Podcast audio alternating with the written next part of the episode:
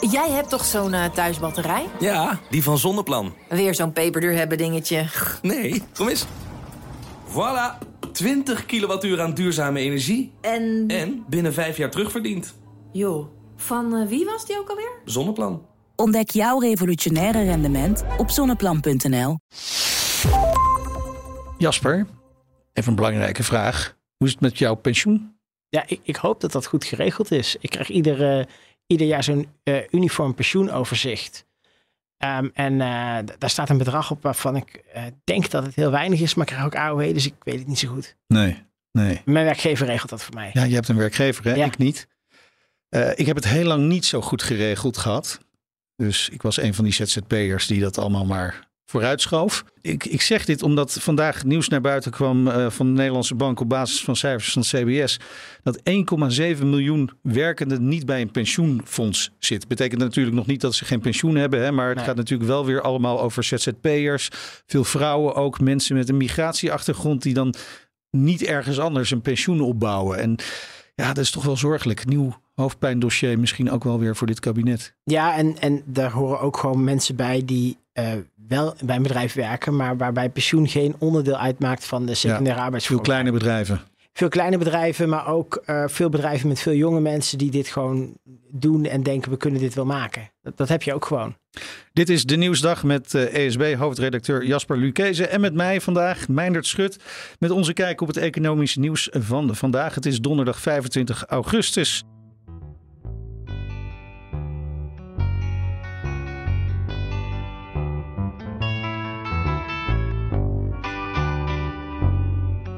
Zakelijk vliegen. Doe jij dat wel eens? Heb je het wel eens gedaan? Ik heb het veel gedaan, maar ja. ik doe het eigenlijk niet meer. Nee, en was je het nog van plan om het te gaan doen? Nee. Nee. Maar dat heeft vooral met mijn baan te maken, die vooral in Nederland is. Ja, dat scheelt natuurlijk wel. Ja. ja. Opvallend, hè? we dachten natuurlijk door COVID gingen we niet meer vliegen. En dat zou nooit meer helemaal zo terugkomen. Want we hadden ontdekt dat je ook uh, via Zoom of uh, via Teams uh, kunt vergaderen. Je hoeft niet meer altijd die reizen te maken. Het blijkt nu dus zakelijk vliegen sneller te herstellen dan eerder werd gedacht. Voorbeeld bezetting bij KLM is 85% van voor COVID, nu alweer. Omzet nagenoeg gelijk, mede door inflatie natuurlijk, hè, dat scheelt. Uh, en, en KLM doet het ook nog beter dan andere luchtvaartmaatschappijen. Dus wat betreft bestemmingen minder afhankelijk van Azië. En daar zit natuurlijk nog vaak een, een ja. lockdown, China, hè, vanwege uh, COVID nog. En nog een ander opvallend is meer verschoven van de corporates naar MKB-bedrijven. Ja, nou dat corporates minder doen, dat, uh, daar zat, uh, er, is een, er is een McKinsey-rapport die van een jaar geleden uitgekomen en die voorspelde inderdaad dat zakelijk reizen niet meer terug zou komen. En die hebben die uh, luchtvaartmaatschappij ook aangeraden om dat toch, toch te veranderen.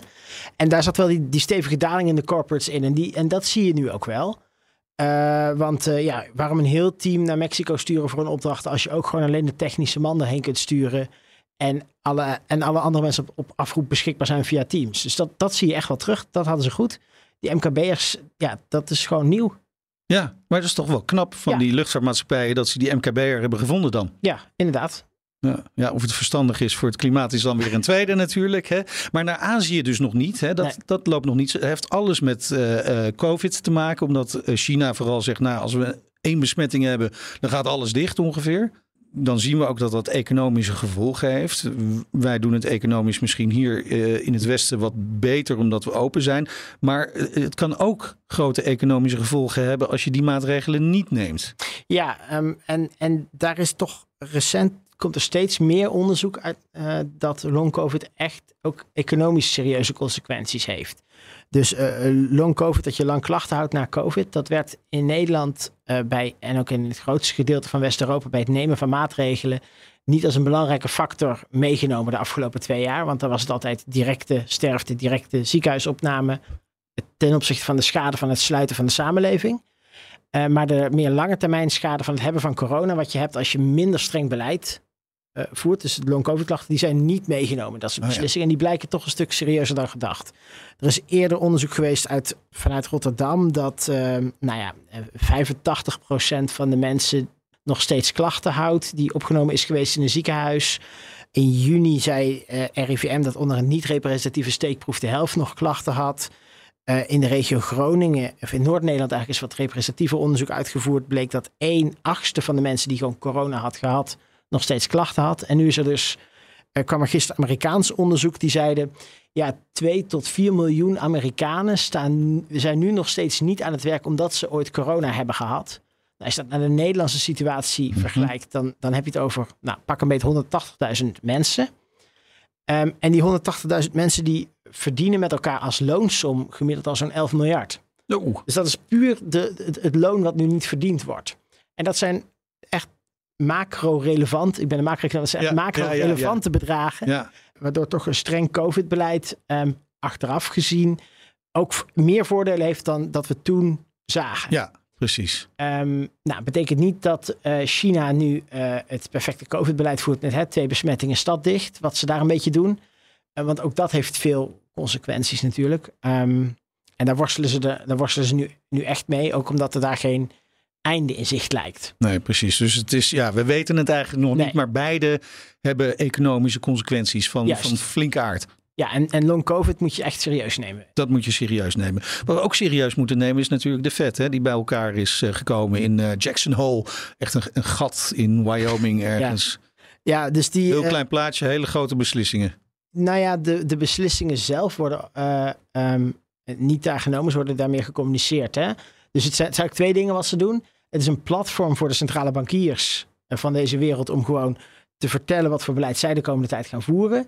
En er zijn informele discussies tussen centrale bankiers en eh, wetenschappers die naar monetair beleid kijken over eh, waarin ze van elkaar leren en kijken hoe moet dat nou in de toekomst. En er wordt een beetje aan consensus en een gezamenlijke kennisbasis en dat soort ontastbare goederen gewerkt.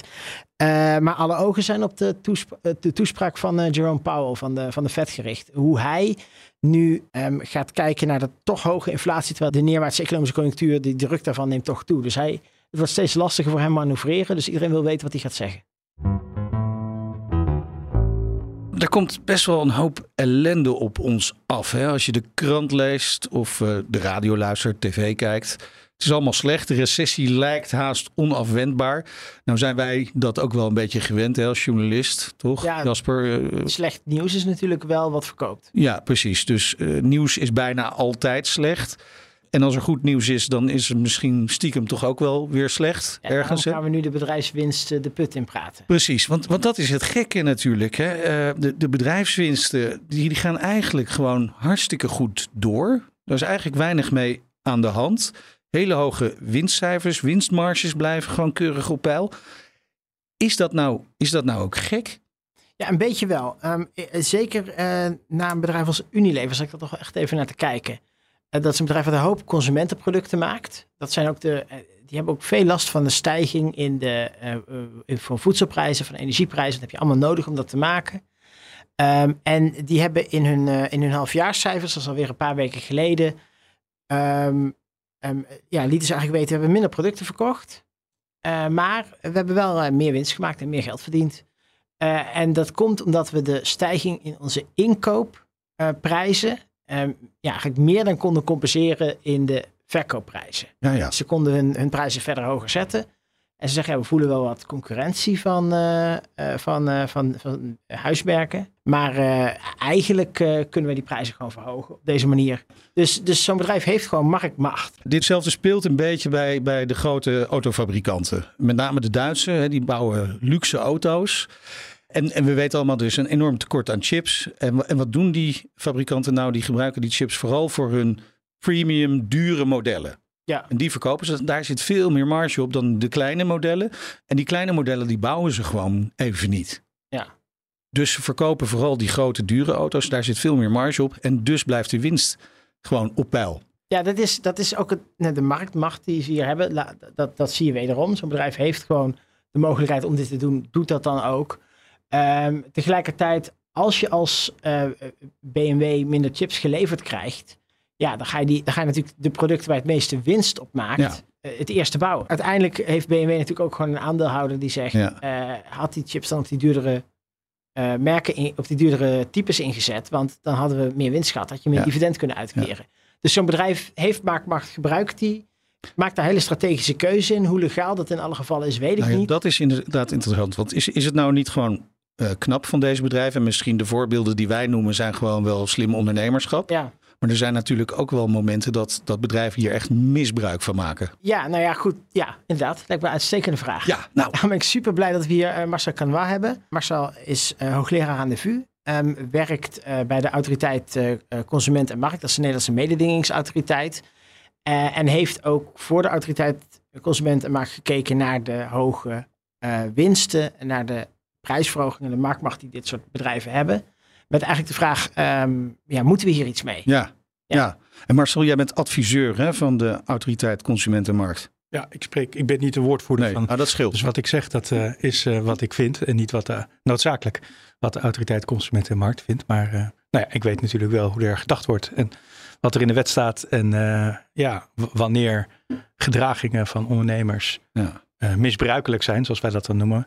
en wanneer het gewoon ja, uh, misschien vervelend is of uh, uh, narig voelt, maar daarmee niet bestrafbaar volgens de mededingingswet. Ja. En je hebt net meegeluisterd naar de onderwerpen die wij noemden. Ja. Wat, wat, maak je daarvan? Ja, nou ten eerste, in de, in de volksmond, hè, als je zegt van een bedrijf heeft marktmacht, dan, dan, dan, dat is al iets wat, uh, wat verdacht klinkt of wat, uh, waarvan je denkt van hé, hey, maar dat willen we niet. Maar het hebben van marktmacht is niet verboden. Want marktmacht kan ook ontstaan als ik een ondernemer ben en ik ben gewoon veel slimmer dan andere ondernemers. En daardoor komen de consumenten allemaal naar mij toe. En op een gegeven moment heb ik dan een groot marktaandeel. Zoals ja. Apple gedaan heeft bijvoorbeeld. Nou, ik weet niet of... Dus dat dan weer net een verkeerd uh, voorbeeld. Uh, nou ja, goed. Uh, kijk, firma's als Google, Apple en Facebook... die die, die, die, die worden voortdurend bestraft volgens de mededingingswet. Dus, ja, dat is waar. Uh, uh, maar goed, er kan gewoon uh, in elke ondernemer die gewoon beter is dan andere ondernemers, kan marktaandeel krijgen. En het zou heel vreemd zijn om dat te bestraffen. Is IKEA een goed voorbeeld van een bedrijf wat mag? ja, dat denk ik wel, ja. Ja, ik denk dat niet... IKEA best een goed voorbeeld daarvoor is. Ja, zeker. En dan ga je dus niet zeggen van, nou, IKEA, u, u bent succesvol, mogen wij even vangen. Hè? Dus, maar het is wel zo dat bedrijven die marktmacht hebben, hebben wel speciale verantwoordelijkheden om die marktmacht niet te misbruiken. Want het misbruik van marktmacht, dat mag niet. Dat staat in de mededingingswet. Dus het is aan mededingingsautoriteiten om te beoordelen uh, wanneer gedragingen ja, gewoon uh, de schaarste reflecteren. En dat er een logische economische verklaring is waarom bijvoorbeeld die chip. Ja, je kunt zeggen, het is een beetje flauw dat ze dat doen. Maar ja, het is niet verboden. En uh, het is ook transparant. En consumenten kunnen ook iets anders kiezen. Ja, ze hoeven niet die auto te kopen Precies. natuurlijk. Ze en, kunnen ook een dus, goedkopere auto ja. of, of een fiets en Maar om even het verschil uh, tussen misbruik en niet misbruik uit te leggen... kun je het beste naar de farmaceutische industrie kijken. Waarom? omdat de ACM recentelijk, een farmaceutisch bedrijf... beboet heeft wegens het hebben van een excessieve prijs. Kijk, als er een bedrijf is, een farmaceutisch bedrijf, en die maakt een hartstikke goede pil voor een zeldzame ziekte waar kinderen anders dood aan gaan. En nu leven ze. En, die, en dat farmaceutische bedrijf die vraagt uh, honderdduizenden euro's voor, voor zo'n pil. Nou, dan kan je als uh, burger kan je zeggen van ja, dat vind ik onredelijk en onbillijk. En ze maken misbruik van de situatie. En daar zitten dus dezelfde woorden in. Onbillijk, onredelijk, misbruik. Mm -hmm. uh, het probleem is alleen, die woorden hebben in een juridische context waar de autoriteit consumentenmarkt hebben een vrij precieze betekenis. dus wat jij en ik en Jasper misschien onbillijk vinden, namelijk dat er honderdduizend euro's voor een pil worden gevraagd, uh, dat hoeft niet volgens de mededinging onbillijk te zijn. En het verschil is, is er een plausibel economische verklaring, dus reflecteert een prijs eigenlijk de schaarste uh, uh, dan is het vaak niet bestrafbaar. Dus, ja. dus geen excessieve prijs. Maar dus in het geval van Lidient, de, het farmaceutische bedrijf wat wij beboet hebben, uh, was er geen enkele, naar onze mening, geen enkel economische ratio voor het verhogen, extreem verhogen van een prijs overnight. en dus in die situatie zeggen wij ja, het is gewoon onbillijk. En omdat het onbillijk is en er ontstaat consumentenschade, want wij betalen nodeloos veel voor zo'n pil, dan kan de, eh, de autoriteit pas in, in, ja, die kan dan in actie komen. En dus in het geval van uh, uh, het voorbeeld van Jasper en het voorbeeld wat jij had over die automotive, denk ik dat het heel onwaarschijnlijk is Uh, omdat er vrij, plausibele economische redenen zijn waarom bedrijven zich zo gedragen. En hoe meer marktmacht uh, bedrijven hebben. Hè? Dus jij, jij noemde net het voorbeeld van Apple. Dat is een heel goed voorbeeld. Want Apple, Facebook, Google, die hebben behoorlijk wat marktmacht. Die zijn ook waanzinnig rijk.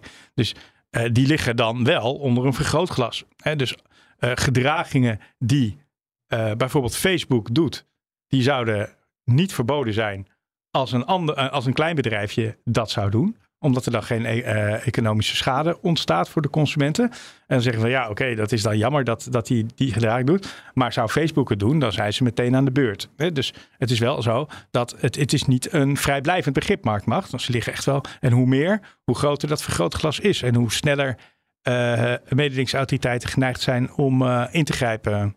Maar als je het concreet maakt naar de huidige situatie van stijgende energieprijzen stijgende voedselprijzen, stijgende prijzen met die verstoorde waardeketens en alles. Dan zeg je eigenlijk, ja, dat zijn gewoon uh, redenen waarom die prijzen stijgen. Dus uh, als bedrijven die prijsstijging nemen en die doorrekenen, dan zitten ze gewoon, zijn ze gewoon veilig. Als die prijsstijging nemen, die doorrekenen en een beetje extra winst opleggen, zijn ze ook gewoon veilig. Dat, dat is eigenlijk wat je natuurlijk ook wel ja, zegt ten, hier. Tenzij daar dus gedragingen aan ten grondslag liggen. En juist in een situatie als dit, waarbij de consumenten natuurlijk zich toch al blauw betalen. Ja. Hè, dan, dan, hè, dan ook, ook hier uh, ligt het vergrootglas er wel scherp op. Hè? Als er ook maar één aanwijzing is dat uh, bijvoorbeeld die bedrijven onderling afspreken. joh, we gaan gewoon uh, niet alleen maar de, de energieprijzen doorrekenen. Maar we, we, we spreken af om dat gewoon 10% op te doen. Nou, dan zijn ze heel zwaar de sjaak. We hadden het net ook al over uh, de vraag of het politiek wenselijk is. Hè? En ten tijde van uh, de COVID-pandemie, toen hebben we gezien dat een aantal bedrijven heel veel winsten hebben gemaakt, Ja. omdat dat toevallig heel erg goed aansloot op de markt. Ja.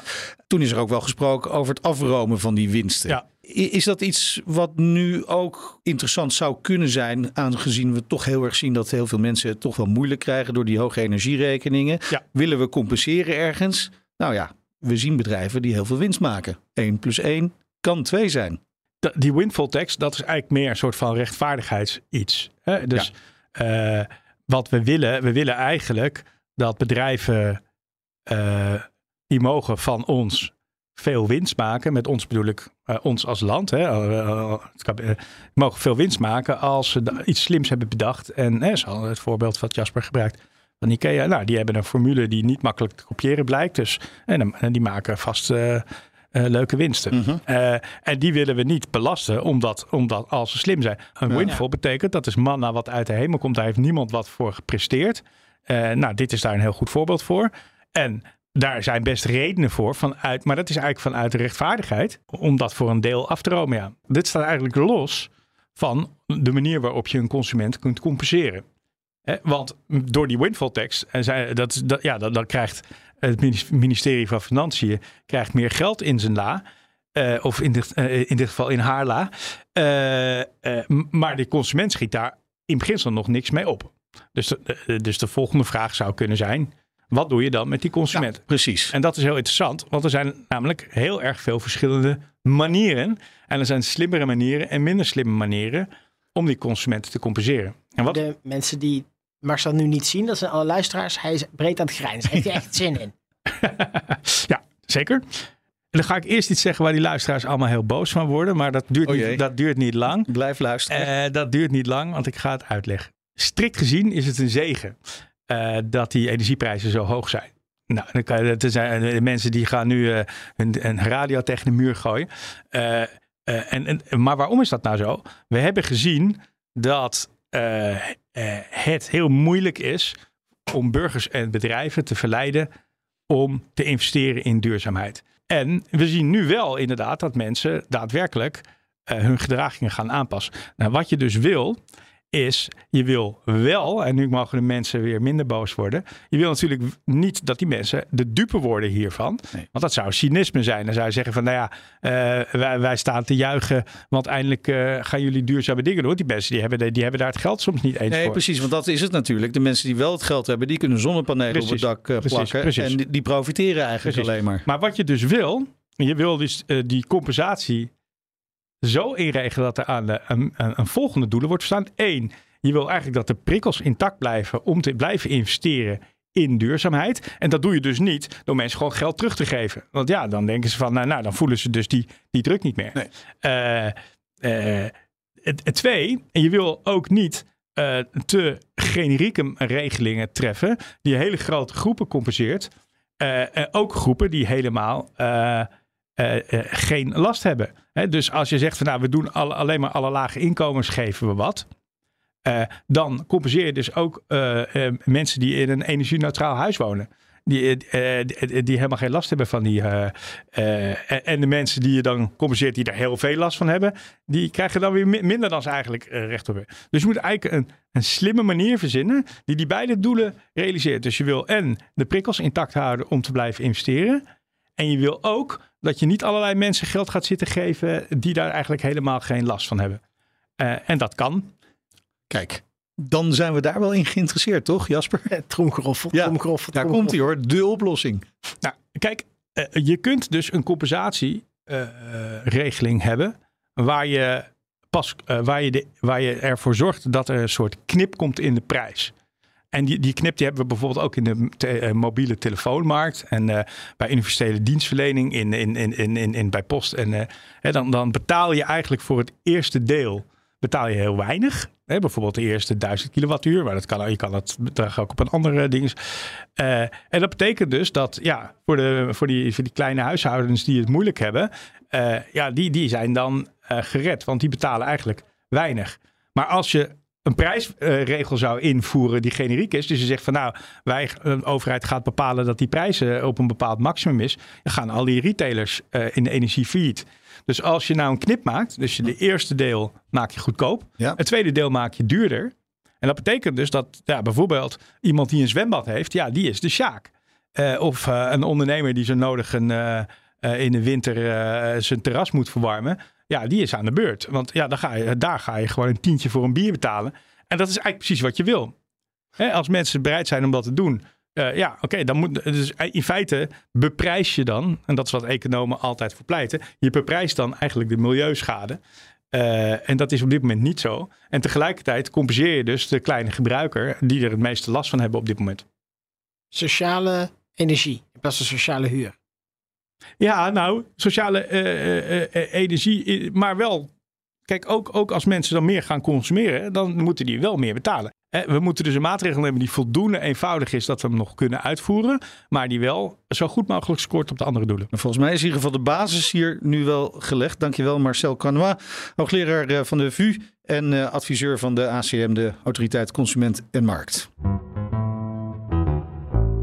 Eh, ja Jasper, ik denk bijna eh, strikt eromheen. Linkje naar het eh, torentje sturen. Hoofdpijndossier opgelost. Ja, kijk, Marcel wil niet vertellen of hij gebeld is door het kabinet. Dat, zou zomaar kunnen. Hij had dat boekje gemaakt over vertrouwen en dat heeft hij ehm, aan, aan Rutte aangeboden. Die heeft daar toen ook nog in de Tweede Kamer aan gerefereerd. En als je iets wil doen rondom de menselijke maat, zo- zoals dat boekje heet, dan is dit een maatre- zo'n maatregel helpt. Ja, en die, die, die grote winsten van de bedrijven? Daar gaat de ACM dus niks aan doen. Nee.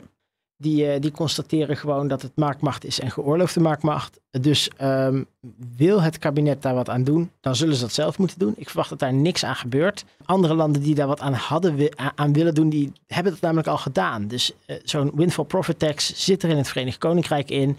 Italië kent iets, België kent een variant hiervan. Eh, in Nederland heeft de oppositie daar een paar keer om gevraagd. Het kabinet wil er niet aan, dus gaat niet gebeuren. Tot slot zou ik normaal zeggen, eh, maandag zijn we er weer met een nieuwsdag. Maar dat is niet zo, eh, Nee. Jasper. Dit was voorlopig even de laatste. Ja. Eh, wij gaan even met pensioen, om later weer terug te keren natuurlijk in een andere vorm. Dus als je hebt geluisterd en je vond het interessant, abonneer je dan toch gewoon. Hè, want dan op het moment dat we terug zijn, dan krijg je hem toch automatisch in je favoriete podcast app. Maar goed, het heeft nu in ieder geval geen vervolg. Nee. Helaas. Nee, maar we gaan wel op een highweg. Dat absoluut. Dankjewel.